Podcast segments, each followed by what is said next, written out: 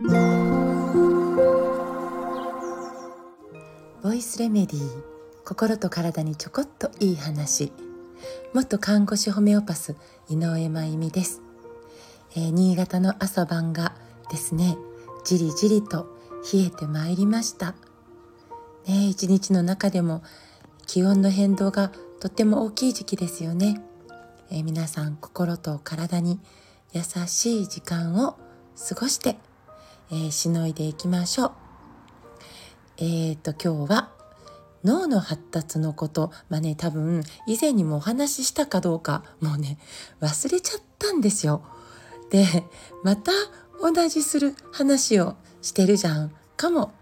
しれないんですけれども。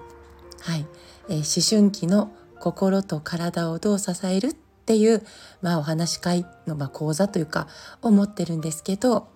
まあ、そこでも、えー、伝えてる内容なんです。で人間の脳って二十歳から、まあ、25歳頃まで発達の最中なんですね。だからこうまだまだ、えー、25歳ぐらいまでは可能性いっぱいでこう、ね、発達しようと脳自体がとても、えー、活性している時期なんですよね。でまあ思春期頃の脳って、えー、まあまだいわゆる発達の最中にあるわけですけど当然この思春期頃の脳ってもうねドーパミン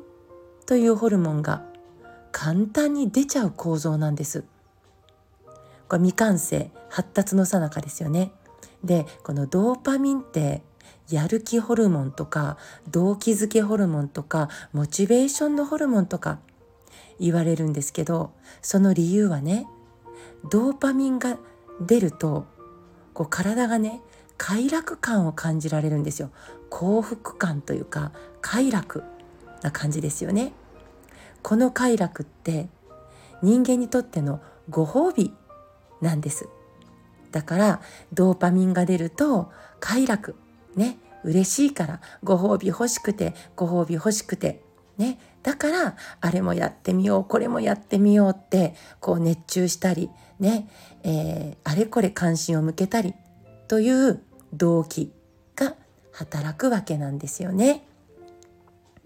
でまああえてねそういう脳の構造をこの時期作ることで若いうちにいろんなことにチャレンジしてでその中で、えー、自分自身に合う道を探せるようになっているわけです。だから人間の体の作りって本当に理にかなってるなって思うんですよね。ところが発達の途中ということはどういうことかというとまだね未完成の場所があるということでで脳の中でね一番最後に完成するのがおでこのエリア。要は前頭葉と呼ばれるとこなんです。だからねまだ未完成なんで、えー、このその未完成の前頭葉って何を本来するところかといえば、えー、経験から未来を予測して、えー、決定。選択していったり衝動を抑制したりブレーキをかけたりっていうところなんです。ここが未完成なんですよ。25歳頃まで完成しない。なのに思春期の頃はドーパミンが出すぎる。あれもしたい、これもしたい。だけどブレーキが効かない。ねえ、そんな時期なんです。こんな時に出会うのがねスマホとかゲームなんですよ。だから大人が見てるとねなんでそんなにそればっかりやってんの？ってなんでこんなに夢中になるの？ってもう大人はプンプンになったりするんだけどこの頃の、えー、子供たちにとってスマホとかゲームはものすごくやりたいこと。もうやりたい集中したいっていうモチベーションにつながりやすいものだからもう簡単に集中できちゃうんですよね。だからね、ブレーキが効かないもんだから、やめられない。どんどん深みにはまっていくということです。しかもね、着信音とか、ね、そしてゲームでクリアした時のなんか音楽とかがもうね、こうドーパミンを出すスイッチをその都度オンオンってやっちゃうわけですよ。ね。で、そうするとそのご褒美が嬉しくてもっともっとってなっちゃう。このドーパミンのせいでねこのゲームやりたいねスマホ触ってたい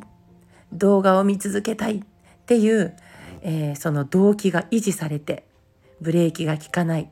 これが当たり前の時期なんです思春期あたり。ね、だからこの時期の子どもたちにスマホとかタブレットゲームを持たせる時のあらかじめのルールってとっても大事だと思うしその時間だけではない楽しい時間を、えー、若い時ならではの時間も過ごすことの、うん、楽しさというか大切さを伝えることができたらいいですよね。そして、えー、伝えるだけでなく一緒にやるあるいは大人が楽しそうな姿を子どもたちに見せる。ね、紅葉シーズンですね。えー、美しい自然の中に身を置いて美味しすぎる焼き芋を子どもたちと一緒に食べてください。今日も最後まで聞いてくださってありがとうございます。また明日お会いしましょう。嗯。